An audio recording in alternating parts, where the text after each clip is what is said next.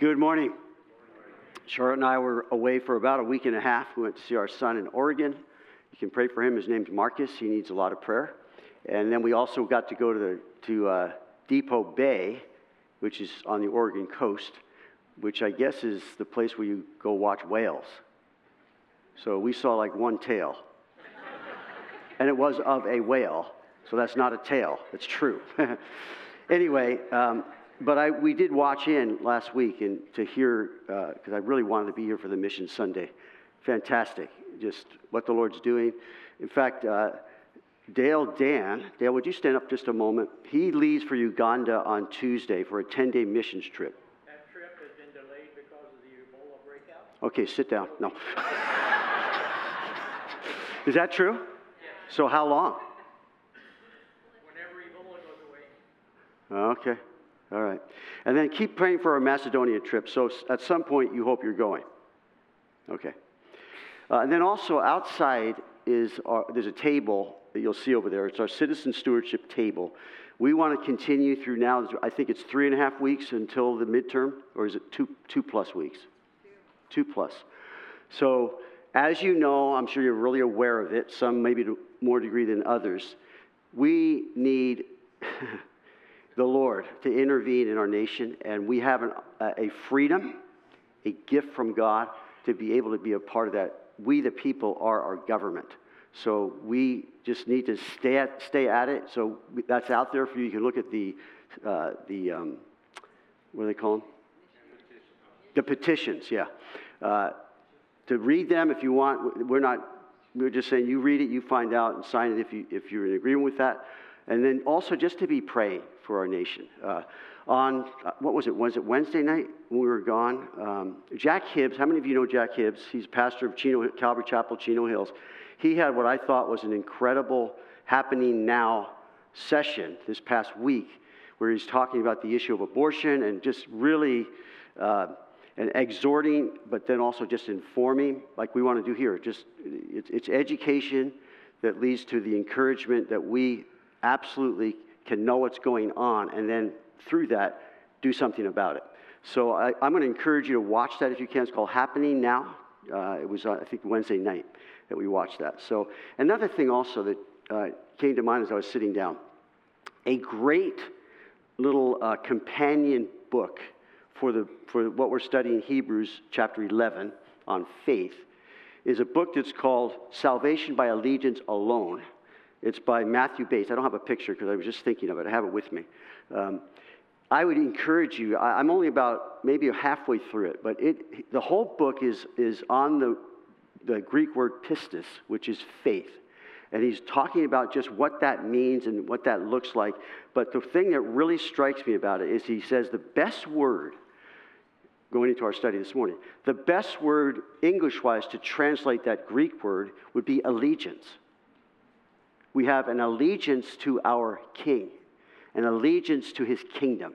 That's what faith is. It's more than just sort of a mental assent, but this book. So I'm gonna, I'll encourage you to get that book and read it along. It's a great um, companion, like I said, to this study. And we're going to go, th- we're going through Hebrews 11 slow. We're slowing, we're slowing way down. This morning we got one verse of Abel. So would you stand? I'd like to read that together in honoring God's word. We love God's word. We understand that when, when we read it, listen to it, memorize it, whatever, that God is speaking every time. It's alive and powerful, unlike any other book that we'll ever pick up is the Bible, our, our, our Bibles. So in Hebrews 11, I'm going to read the first uh, four verses. Then I want to jump down, down to Hebrews 12 24 to incorporate uh, a couple ver- verses concerning uh, Abel. So in verse 1 of chapter 11, faith is the substance of things hoped for, the evidence of things not seen, pistis. For by, for by it the elders obtained a good testimony. By faith, we understand that the worlds were framed by the word of God so that the things which are seen were not made of things which are visible. We talked about that in our last study.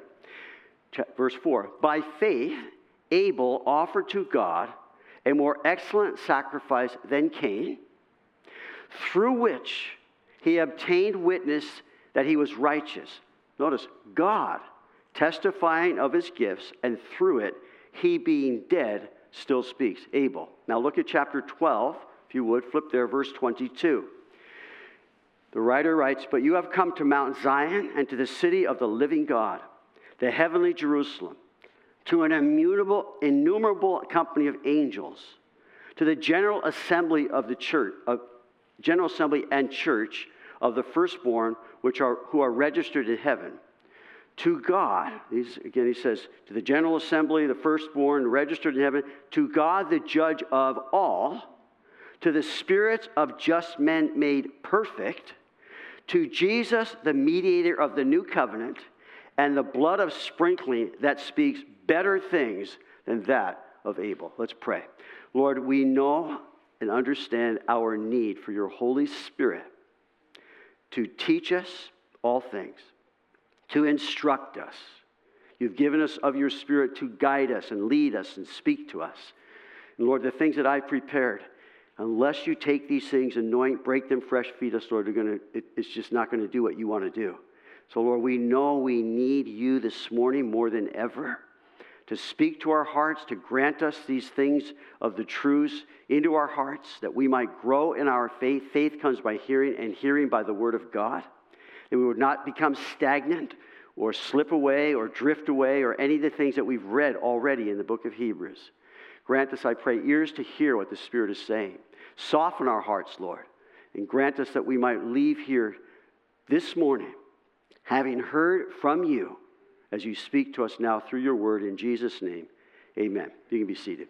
So there's a passage in Timothy, 1 Timothy 2, where it says, God desires all men to be saved and to come to the knowledge of the truth. For there is one God and one mediator between God and man, and men, the man Christ Jesus who gave himself a ransom for all to be testified in due time, which we've been looking at in Hebrews, for which I was appointed a preacher and an apostle. I am speaking the truth in Christ and not lying. A teacher of the Gentiles in faith and truth. Paul is expressing something of that this quote takes up by Emil Brunner. says, quote, in Christianity, faith in the mediator is not something optional, not something about which, in the last resort, it is possible to hold different opinions if we're only united on, quote, the main point. For faith in the mediator, in the event which took place once for all, a revealed atonement, is the Christian religion itself. It is the main point. It is not something alongside of the center. It is the substance and kernel, not the husk. This is so true that we may even say, in distinction from all other forms of religion, the Christian religion is faith in the one mediator, and there is no other possibility of being a Christian than through faith in that which took place once for all. Again, he uses this word revelation and atonement through the mediator, unquote. So we're going to look at a little bit of that this morning. Our commentary on ver- this one verse in Hebrews is found in Genesis chapter 4. I'm not going to have those verses up there. I'm going to ask you to open your Bibles to Genesis chapter 4. We'll go through this somewhat verse by verse. But before Genesis 4 is chapter 3 of Genesis. Did you know that? Okay. Something happened in Genesis chapter 3. From the beauty, perfection, and innocence, when all was very good to the ugliness of sin when everything went very bad. Jealousy, anger, we'll see these things in Cain, and murder, wickedness, corruption, and rebellion, a curse, judgment, and death. What happened? Paul tells in Romans chapter 5, therefore, just as through one man sin entered the world, and death through sin, and thus death spread to all men because all sin by nature. That's what happened. Whether we like it or not, sin happened. And it is impossible for us to change it. Man sinned against God. After that incredible beginning creation came the fall, the catastrophic beginning of sin and death entering the world. So a sinner, by fallen nature, cannot correct the wrong, can't change him or herself at core level as a sinner, much less save him or, her, or herself.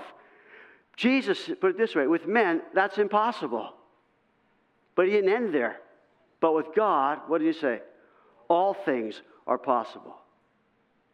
The Bible is God Himself going on record that He would deal with sin right from the beginning all the way until it is finished.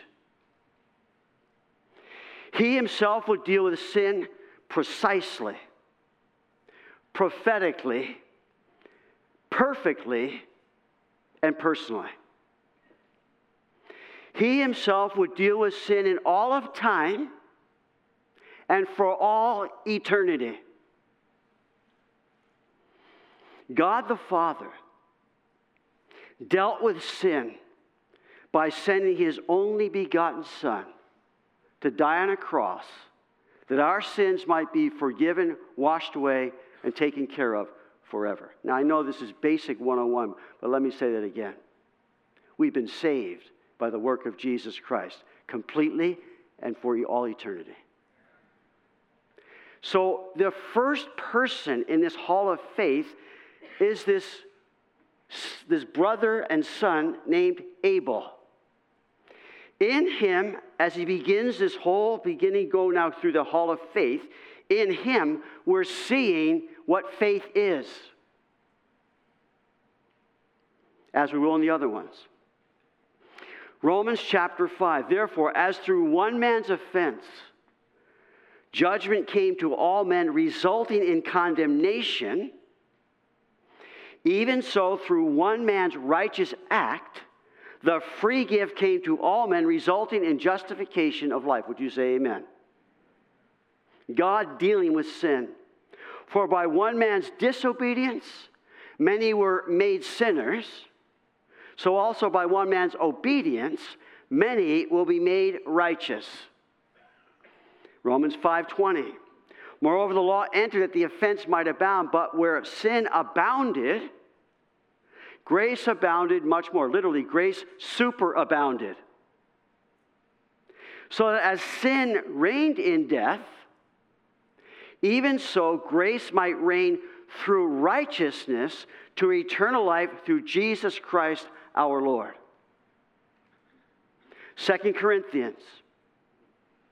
Now, all things are of God, who has reconciled us to himself through Jesus Christ. That God was in Christ reconciling the world to himself, not imputing their trespasses to them. For he made him who knew no sin to be sin for us, that we might become the righteousness of God in him. God dealt with sin precisely, prophetically, perfectly, and personally. From beginning to it is finished, our faith is in what Jesus did for us in and on the cross. In Genesis 4, sin and the sinner, Cain and Abel.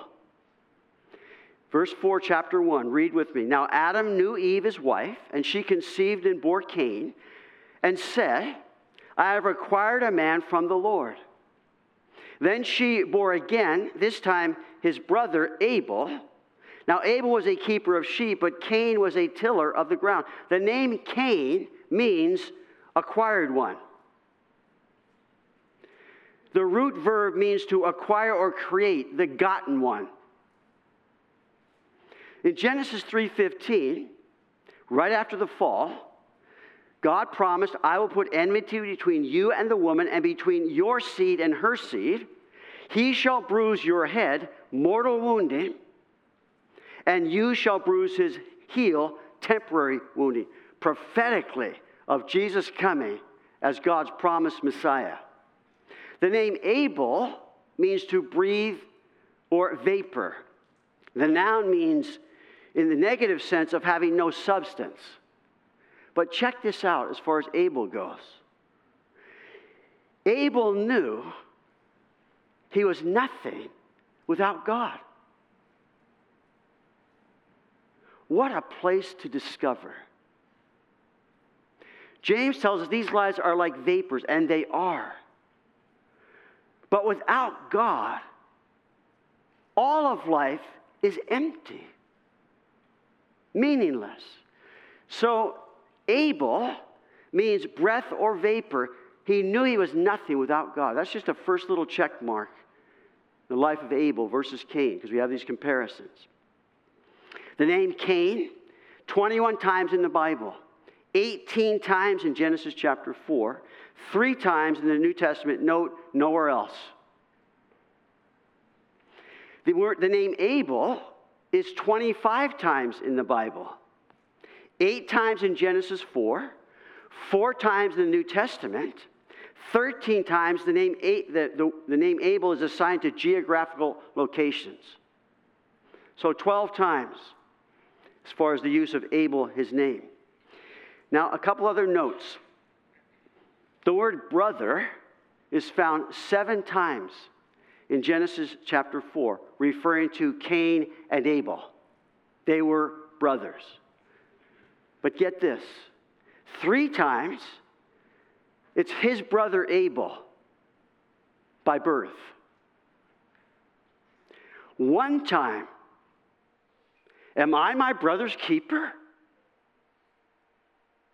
And then three times, your brother and his blood.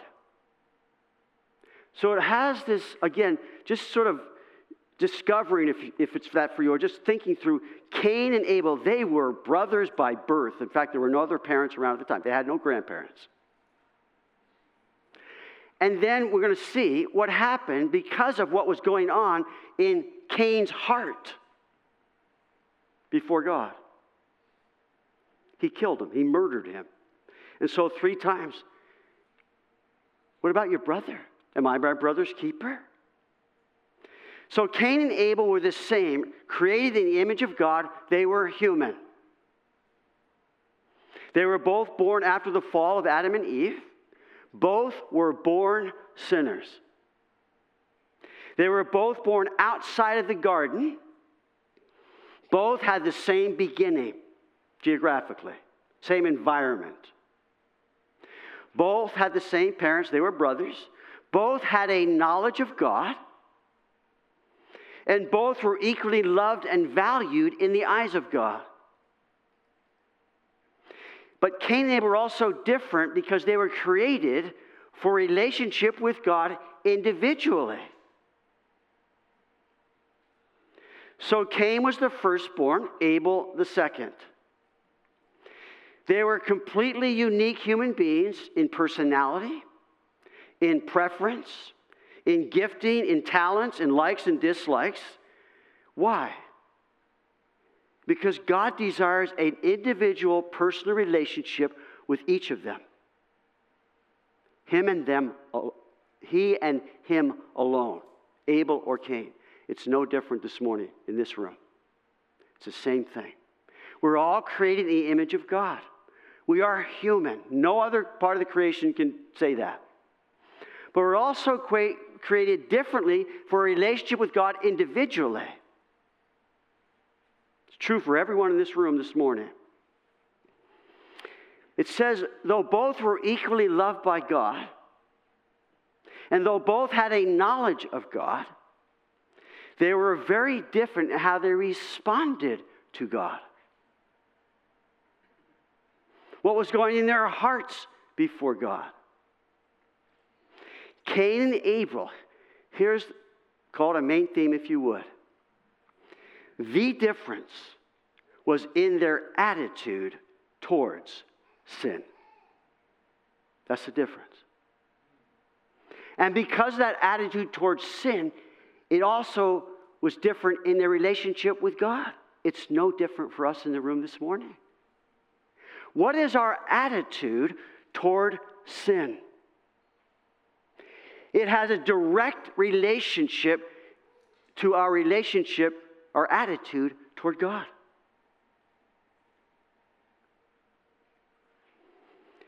Hebrews 11:4 By faith Abel offered to God a more excellent sacrifice than Cain. Something was different.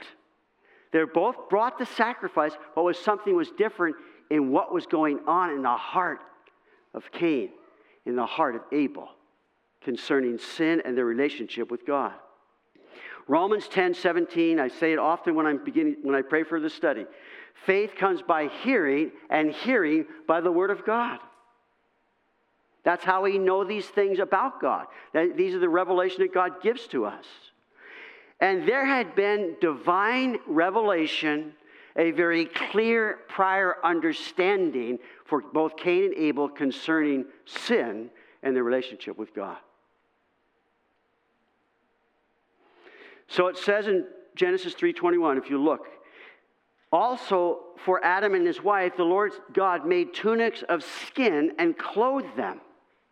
When they sinned and tried to hide with fig leaves, God came and covered them with a sacrifice, a blood sacrifice. The animal sacrificed to cover their nakedness and shame before God. Clear. Then we read in verse 22 of Genesis 3, in closing the chapter, then the Lord God said, Behold, the man has become like one of us to know good and evil. And now let us put out his, lest he put out his hand and take also of the tree of life and eat, and notice, live forever in their sin. God said, hold on, lest that happen, lest they take of the tree of life and live forever in their sin. So he drove out the man, and he placed cherubim at the east of the Garden of Eden, and a flaming sword which turned every way to guard the way to the tree of life. That is the mercy and grace of God until he finished the work through his son, Jesus Christ. This is what was happening in Genesis chapter 3. So when we get to Genesis 4, these revelations had already taken place. In fact, it's at least 100 plus years that Adam and Eve understood these things and were taking their sons through the whatever it was that they were doing. We're not told clearly on that, but they were seeing Adam and Eve's faith in knowing that God covered them with blood sacrifice. We'll see this in a moment. Sin requires a substitute sacrifice. Sin requires a substitute, sac- a substitute sacrifice, but not just any sacrifice. Sin requires a substitute sacrifice God will accept. Sin required, therefore, the substitute sacrifice of Jesus who died on a cross to pay the penalty for our sin, taking care of the wrath of God and all the penalties, and releasing now to us, through his work, the mercy of God. This revelation. Notice verse 3 of chapter 4. And in the process of time, may be understood at a designated time Cain brought, Abel also brought, and appears to be a designated place. I believe it was. It might even be a shadow of the Sabbath, it might be a shadow of the altar. Abel also brought the firstborn of his flock and of their fat. And the Lord respected Abel and his offering, but he did not respect Cain and his offering. And Cain was very angry, and his countenance, his countenance fell there was a difference in their offerings. It was a heart difference. Cain brought an offering of the fruit of the ground to the Lord. Abel brought the firstborn, the best of the flock, the fattest. The problem here is evidenced by Cain's response to his offering. Cain was very angry and his countenance fell. It's interesting to know and see someone who is hardening their heart to God, and they just get more mad and more angry. They don't want to hear it. That's a sad thing to begin to see happening in someone's life.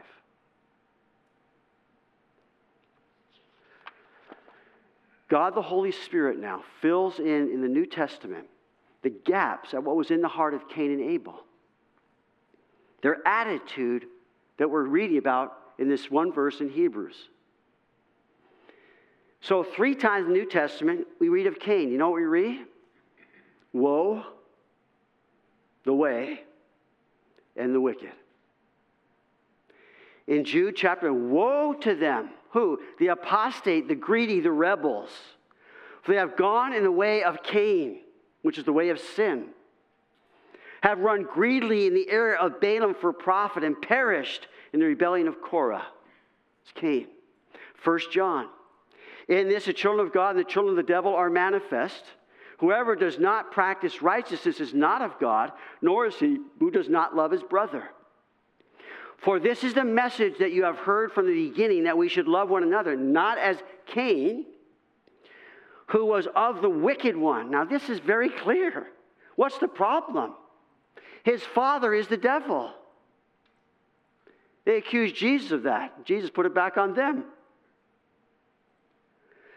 And it says there, not as Cain, who was of the wicked one, and murdered his brother. And why did he murder him? Because his works were evil and his brothers righteous. There is a stream, a root from which Cain was operating. It was wicked, it was evil, it was rebellious, it was murderous, it was hateful. In the New Testament, we read Abel four times. And what do we read about him? Righteous, righteous, righteous. How? By his faith in the sacrifice, by his faith in how he came to God concerning his relationship with God and the sin that would be in the way of that. So, in these two passages in Hebrews, by faith, Abel offered to God Hebrews 12 24, the blood of sprinkling that speaks better things than that of Abel. This is prophetic because he says there that speak better things than that of Abel. He's still speaking. Are we listening? Are we listening? Abel understood the need for a sacrifice. Abel understood the need for a sacrifice that was acceptable to God, whatever he thought about it.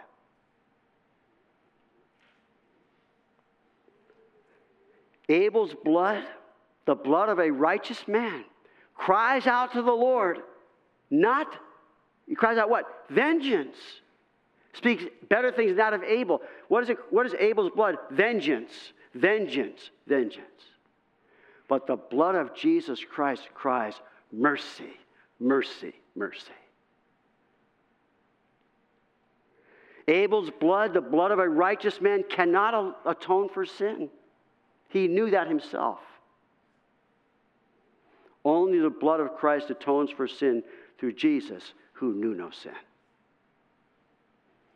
Sin requires a substitute sacrifice. Requires a substitute sacrifice, but not just any sacrifice. Sin requires a substitute sacrifice God will accept, and the only substitute sacrifice that God accepts is the one of his perfect Son, died on a cross for my sin. I know, brothers and sisters, many of you, this is Christianity 101, but let me see, it's Christianity 101 and 201 and 301, and you name it's the higher and the highest of anything we can ever take in and consider and reconsider day in and day out. What is my attitude towards sin? Do I understand the cost? Do I understand what God planned to do because of His mercy? Abel's way was the way of faith in God's revelation, and so is ours as believers. Cain, on the other hand, was the way of pride that scoffs at the revelation of God. When human reasoning replaces divine revelation, you have scoffing. In 1 Corinthians, Paul writes, Where is the wise? Where is the scribe? Where is the disputer of this age? Has not God made foolish the wisdom of this world. For since in the wisdom of God, the world through wisdom did not know God, it pleased God through the foolishness of the message preached to save those who believe. What is the message preached? Jesus died for your sins on the cross to pay the penalty for your sin and release the mercy of God that you might have a relationship with Him both now and through all eternity. Well, that sounds rather foolish. Indeed, it does. But that's the wisdom of God. He goes on. For Jews request a sign, and Greeks seek after wisdom, but we preach Christ crucified. To the Jews, a stumbling block, and to the, the Greeks, foolishness, but to those who are called, speaking better things than that of Abel, to those who are called, both Jews and Greeks, Christ, the power of God and the wisdom of God. Because the foolishness of God is wiser than men, and the weakness of God is stronger than man. How powerful is that simple message that's transformed our lives when we believed it? When we gave to Jesus our allegiance as Lord and King over our lives.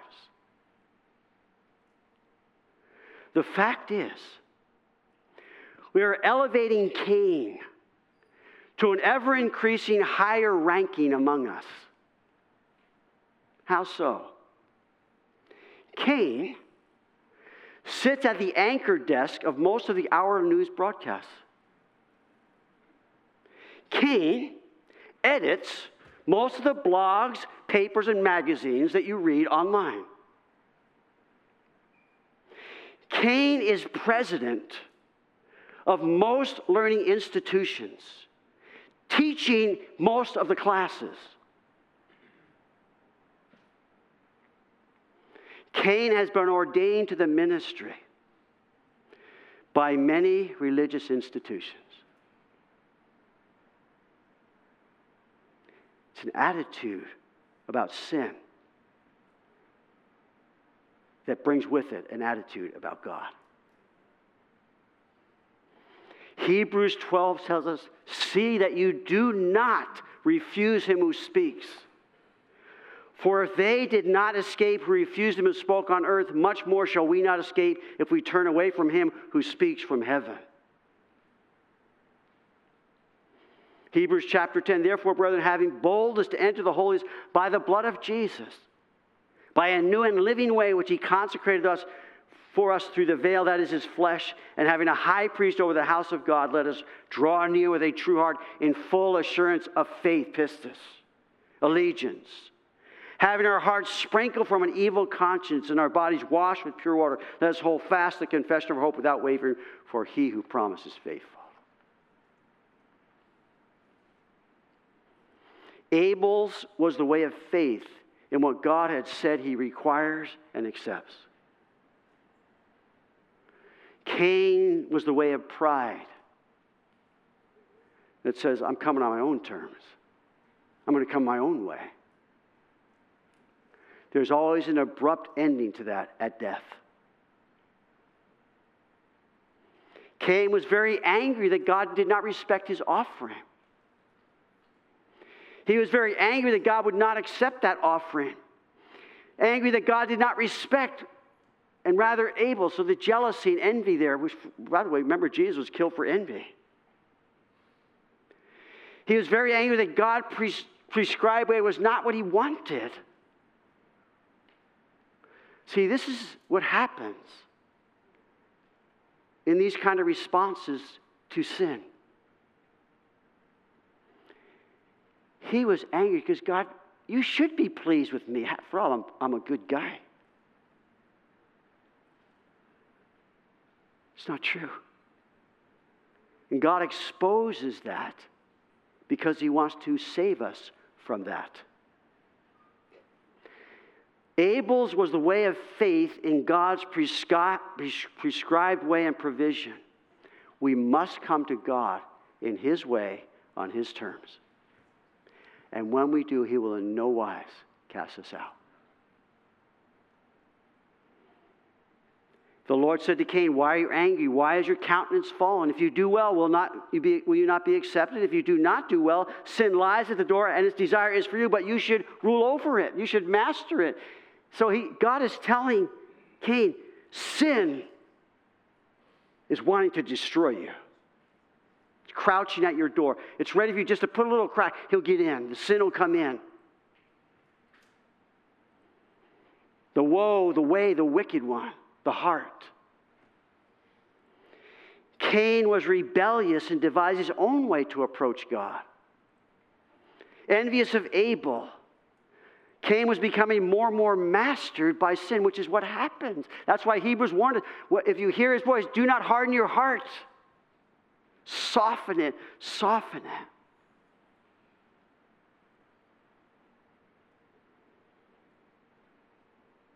Cain would not be talked out of or reasoned concerning sin. He continued to deny his sin, became more, more and more hostile to God because of it. Eventually, Cain's anger toward God would be taken out in murdering his brother. And Jesus warned us about anger. Anger leads to murder. Anger in the heart is like murder carried out. Cain's problem was in his heart towards God, and Abel's faith, listen, is what exposed him. That's what happens. Abel's the way of faith, Cain the way of sin. And so Cain talked with his brother. And it came to pass when they were in the field that Cain rose up against Abel, his brother, and killed him. The sin of premeditated murder because God, because Cain sinned in hating his brother. Because he hated Abel's faith in God. We can expect that. Abel was the first one of the human race to die. He was the first one in the human race to be murdered. You know why? Because of his faith in God. Wow. Yeah. The Lord said to Cain, Where's Abel, your brother? He said, verses verse 9, I do not know, so he's lying to God. Am I my brother's keeper? He's denying knowledge and any responsibility for his own sin. And he said, What have you done? The voice of your brother's blood cries out to me from the ground. So now you are cursed from the earth, which has opened its mouth to receive your brother's blood from your hand.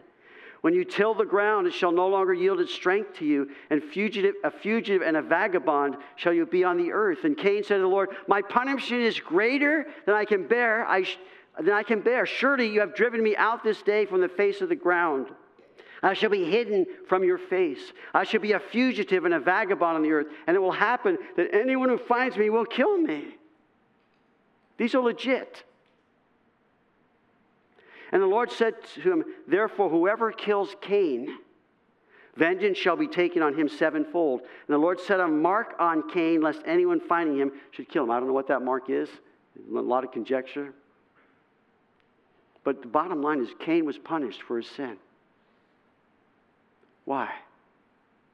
He was not killed by God for his sin, he was punished. We see here the marvelous mercy of God concerning a rebellious, wicked man. He didn't kill him. Isaiah 30, therefore the Lord will wait that he may be, may be gracious to you, and therefore he'll be exalted that he may have mercy on you. That's God's heart. Always is, always has been, and always will be.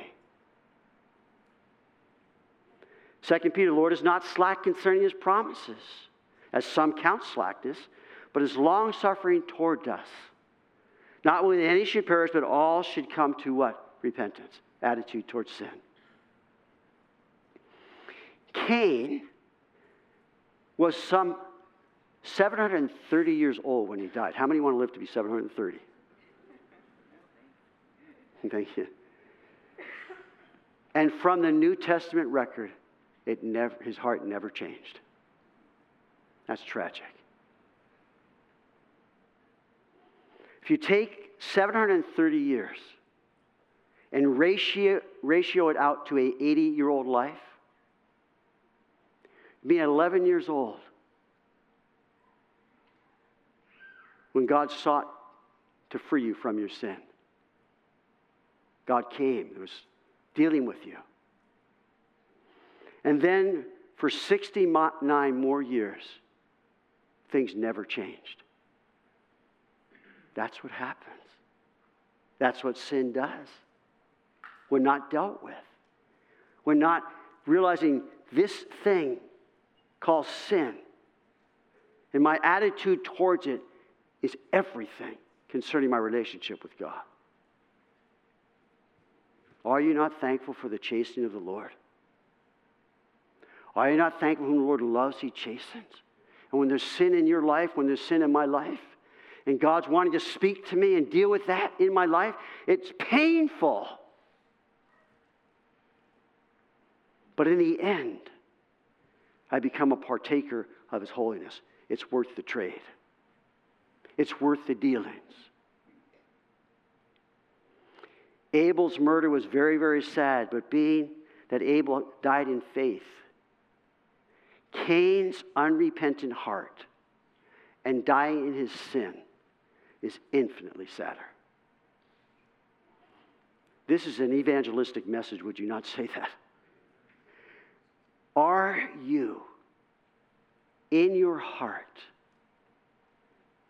right with God? Have you changed your mind about your sin before God? See, as believers, we have the Holy Spirit of God who's the unction, drawing us, drawing us. But as an unbeliever, you have the Holy Spirit convicting you in your own mind and heart concerning what God says about sin and how it affects your relationship with Him. You can believe what you want, you can desire whatever you want, but what is the truth? What is the reality? What is it you're putting your faith in? Because there's only one who can save us from our sin. There's only one mediator between God and men, the man, capital M, Christ Jesus, who gave himself a ransom for all to be testified in due time. I declare to you this morning the foolishness of God by the, through the message preached that Jesus came to earth, lived a perfect life, died on a cross. God put on him all your sin. He died in your place. He's the substitute sacrifice for all sin, yours personally. And when he died, the wrath of God was satisfied. He completed the work he started to it was finished. And now what he says through the gospel, this foolishness of a message for you, he's saying to you, I have taken care of your sin on the cross. Do you believe that? Do you believe it? Do you understand your need for it? Do you believe it? And are you willing to come in repentance before God and receive His full attention? And saying, Yes, I hear what you're asking. I hear what you're confessing. And now I apply the work that I've completed for you, the blood of the cross, to your life. And I take you as my child. And so shall you ever be in the family of God. Have you done that this morning? Because if not, you are in danger, great danger. You're not here by accident. You're not here because of some obscure something. No, you are here because God put you here this morning. He wants you to know Him. And then the application also to us who are believers is to take to heart this morning afresh, again, anew, very simply. Jesus paid it all. All to him I owe. Sin has left a crimson stain, but he washed it white as snow. And we are told to come boldly to the throne of grace that we obtain mercy and find grace to help in time of need.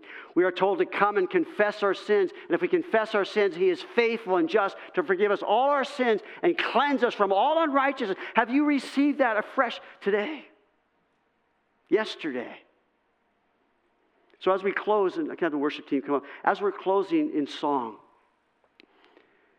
whether you're a believer this morning or you're not a believer, these next few minutes for both of us is to close ourselves in before God and say, Thank you.